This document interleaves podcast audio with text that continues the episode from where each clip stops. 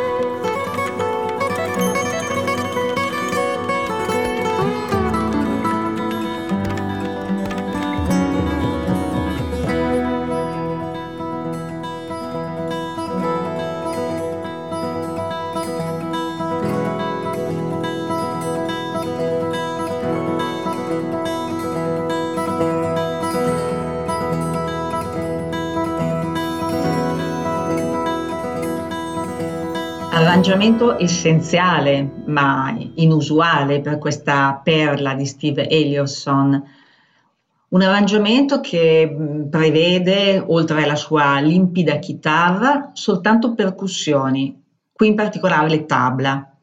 Intanto vi passo un'altra manciata di informazioni su questo disco, informazioni che in rete sono scarse, ma che potete trovare, se vi capita sotto mano, anche in un articolo molto interessante di Gennaro Fucile su Musica Jazz dello scorso ottobre. Dicevamo eh, che Eliovson nasce in Sudafrica, mh, ossia quella punta estrema del continente africano che mh, prima della venuta di Nelson Mandela era stata messa a ferro e fuoco dalla segregazione razziale da parte dei bianchi. Molti musicisti neri infatti sono costretti a emigrare e a cercare fortuna lontano. Per esempio il pianista Abdullah Ibrahim, noto come Dollar Brand, o il trombettista Hugh Masekela e la moglie Miriam Makeba. E certo, Eliovson, essendo di pelle bianca, non, non viene travolto da questo contesto. Suo padre era un noto fotografo, la madre scriveva libri sulla cura dei giardini, tutto tranquillo, insomma. Eppure anche lui a un certo momento sente che deve lasciare il Sudafrica. Così, quando ha circa venti anni, dopo aver cominciato a studiare chitarra, parte per gli Stati Uniti, dove apre un negozio di chitarre, appunto. Ma in lui cova già la voglia di diventare musicista. Perciò, quando torna dal Sudafrica nel settantotto, comincia a, a domandarsi dove potrebbe collocarsi la sua musica e capisce che il punto si trova all'incrocio tra Oriente e Occidente, cioè una sorta di jazz speziato con gli aromi d'Oriente. Allora eh, pensa di registrare un demo su cassetta e con un certo coraggio, dobbiamo riconoscerlo, eh, lo invia alla E C M di Monaco di Baviera. E la E C M apprezza, apprezza e come, e infatti gli affianca immediatamente il polistrumentista Colin Walcott, nome eh, ben noto agli estimatori di quel magnifico gruppo jazz che sono gli Oregon. Il disco Dow Dance quindi diventa realtà in men che non si dica. E nel brano che ascoltiamo adesso, Walcott ha modo, sentirete, di esprimere la sua bravura dirompente. Il brano si intitola semplicemente Africa, e il ritmo tribale e, e gioioso anche che sentirete ha un, un mood decisamente in tema con quel continente.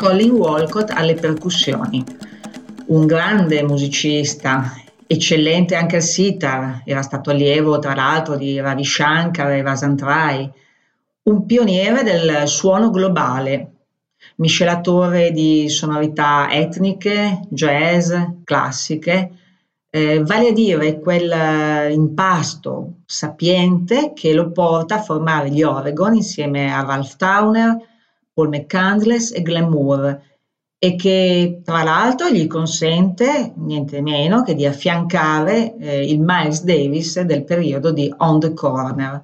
Insomma, un musicista enorme Colin Walcott, che era già sotto contratto con la E C M e aveva già inciso due album a suo nome quando Eliovson approda alla stessa etichetta.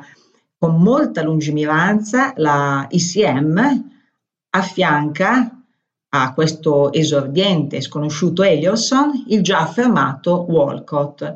È una scelta veramente azzeccata che infatti frutta lo splendido disco di cui ci stiamo occupando.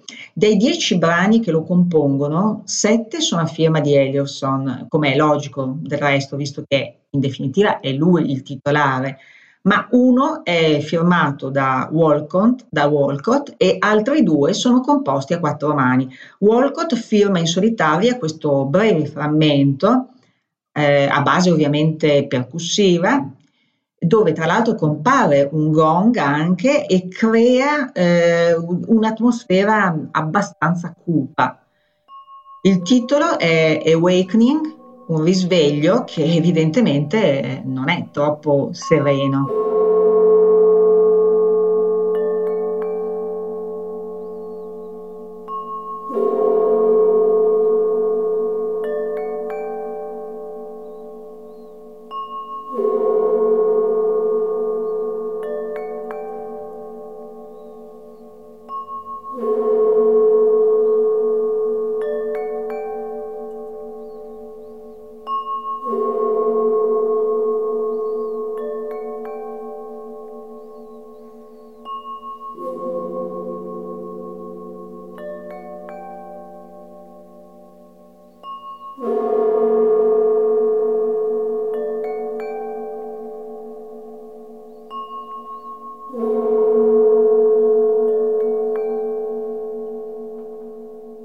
Probabilmente aveva mangiato pesante la sera prima Colin Walcott per intitolare Risveglio una composizione così inquietante.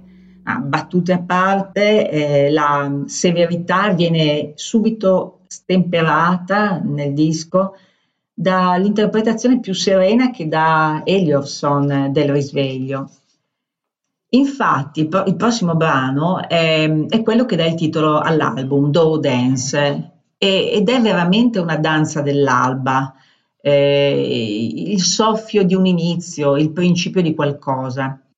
E sentirete che mh, in un procedere spiraliforme gli accordi iniziali in tonalità minori si aprono poi ad ampi campi di luce in cui sembra davvero schiudersi un'alba.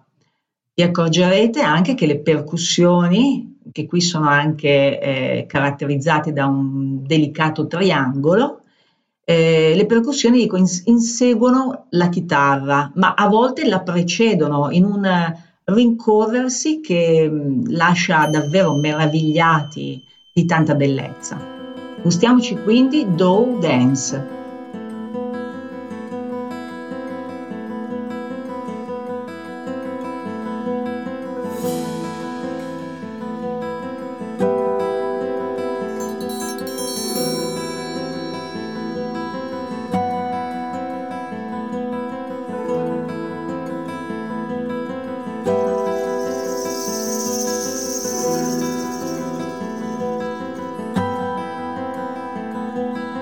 Thank you.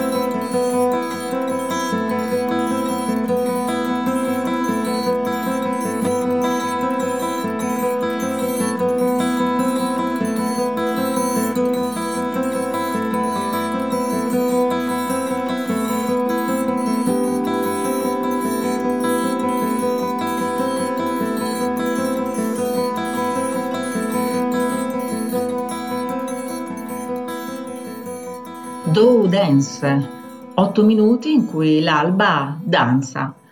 E si potrebbe pensare all'alba come alla rappresentazione di un Sudafrica che si sveglia un mattino del millenovecentonovanta con la notizia della liberazione di Nelson Mandela. Un evento che, almeno per quel momento, apre un, un orizzonte nuovo e restituisce al Sudafrica, dopo decenni di oppressione, un respiro largo, un po' come il respiro che avvertia Cape Point, conosciuto anche come Capo di Buona Speranza, quando mi trovai laggiù nel duemilanove, l'anno prima dei mondiali di calcio. Quel punto alla fine del mondo in cui si incontrano due oceani, l'Atlantico e l'Indiano, e dove le acque si mescolano, proprio come dovrebbero fare le razze umane in fondo, quelle che abitano lo stesso suolo a maggior ragione, per fluire in armonia, come fanno le note del prossimo brano, Earth End, la fine della Terra, che è una composizione rarefatta dal grande fascino e che già dal titolo evoca suggestioni come quelle che si provano per esempio a Land's End in Cornovaglia oppure proprio a Cape Point, dove gli oceani si uniscono.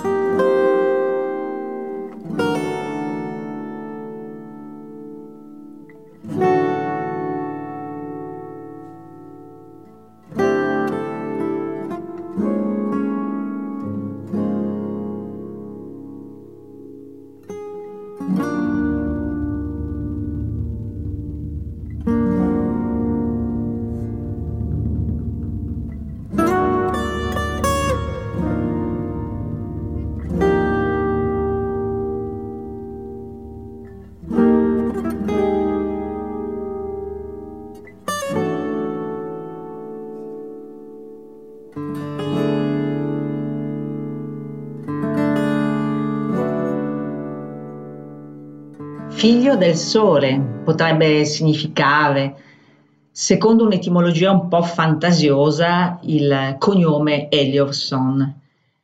In realtà, come accennavo, quest'uomo vive in un'ombra impenetrabile. E riprendendo la storia dove l'avevamo lasciata, eh, la E C M eh, progetta un secondo disco a suo nome. Ma nel frattempo cosa succede? Succede che Steve semplicemente va a sciare e si rompe una gamba.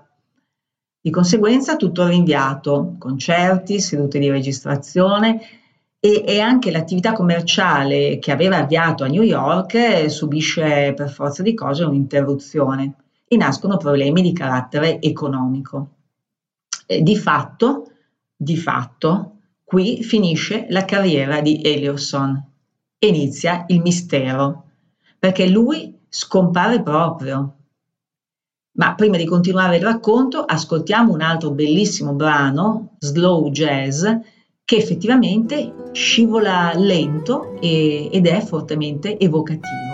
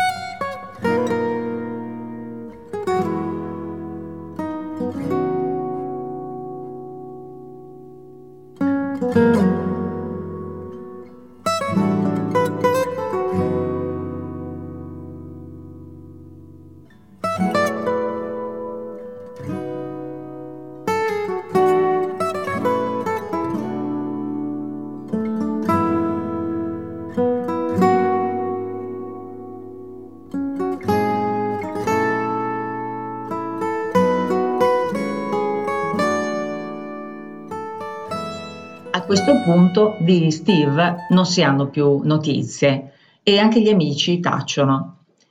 Si dice che um, una volta guarito dalla frattura ossea torni in Sudafrica e si dedichi all'agricoltura nella provincia del KwaZulu-Natal.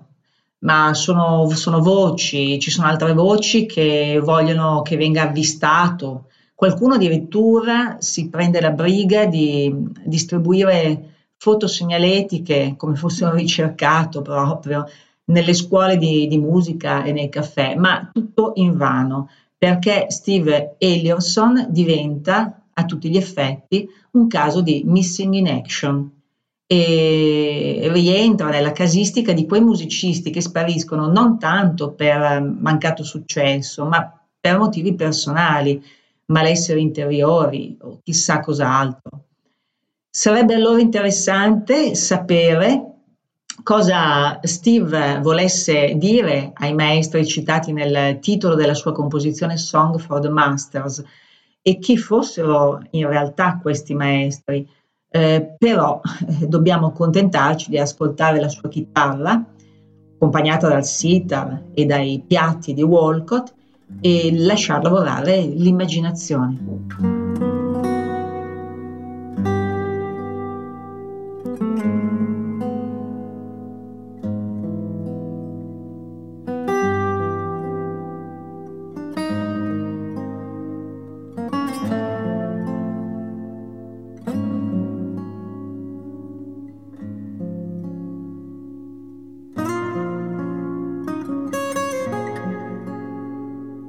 Thank you.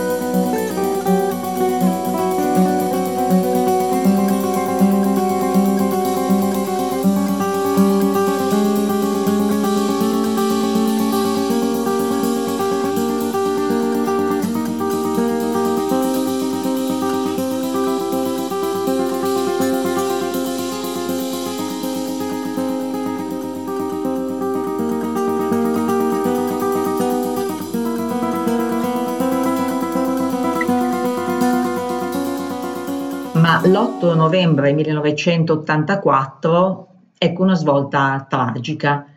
Colin Walcott viene travolto da un'auto nei pressi di Magdeburgo, in Germania, proprio mentre è in tour con gli Oregon. Per il gruppo è un colpo durissimo. Il disco che pubblicheranno l'anno successivo, Crossing, vede per l'ultima volta la presenza di Walcott, che aveva fatto in tempo a partecipare alle registrazioni.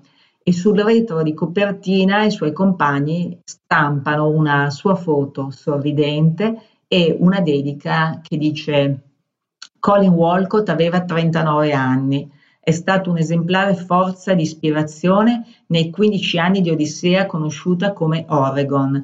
La sua presenza sarà sempre con noi. Ecco, forse anche Eliovson viene raggiunto dalla notizia. Forse questo tragico evento eh, conferma la sua decisione di ritirarsi. Forse la sua esistenza è eh, trafitta dai forse, da ipotesi, congetture, fino a quando giunge la notizia che il quindici marzo duemilaventi, quindi abbastanza recentemente, un male incurabile pone fine anche ai suoi giorni. E qui è decisamente appropriato ascoltare questo suo frammento intitolato Eternity, tra l'altro composto a quattro mani con Walcott quando si dice il destino. Una brevissima composizione che in soli due minuti riesce a consegnare un concetto sconfinato come l'eternità.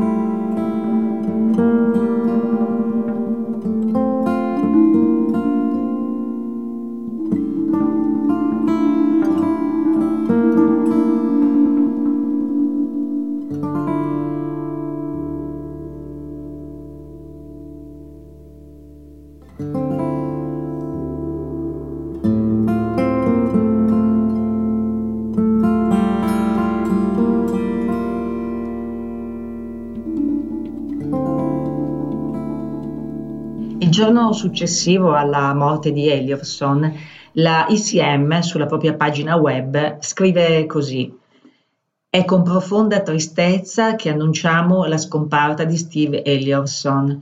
Il suo album Dow Dance, insieme a Colin Walcott, sarà sempre ricordato e amato come uno dei classici album E C M di duetti, chitarra, percussioni, un capolavoro che è stato il punto visibile della sua carriera musicale, altrimenti solitaria. Bene, Steve viene sepolto nel cimitero ebraico di Johannesburg e non a caso, perché sembra che negli ultimi anni della sua vita la comunità ebraica lo aiuti, eh, mettendogli a disposizione un alloggio per indigenti. Era lì che abitava, in solitudine, lontano da amici e parenti. Su YouTube si trova un video che documenta l'ultimo viaggio di Steve con eh, misurate ma commosse parole da parte dei, dei rappresentanti della comunità ebraica. In coda compare anche la copertina del suo unico album, che una copertina che riporta una semplicissima fotografia, per di più mossa, eh, di un ragazzino ripreso di spalle in sella ad una bicicletta da donna troppo alta per lui, in una strada deserta di case inanimate, ma con un vago bagliore sullo spondo che potrebbe essere un'alba, proprio l'alba di Dow Dance, perché no? E la puntata odierna di Motel Life, che vi ringrazio di aver seguito, si chiude con un ultimo brano di Steve Eliovson, eh, dal titolo anche stavolta perfetto, Memories, visto che di lui ci rimangono soltanto vaghi ricordi.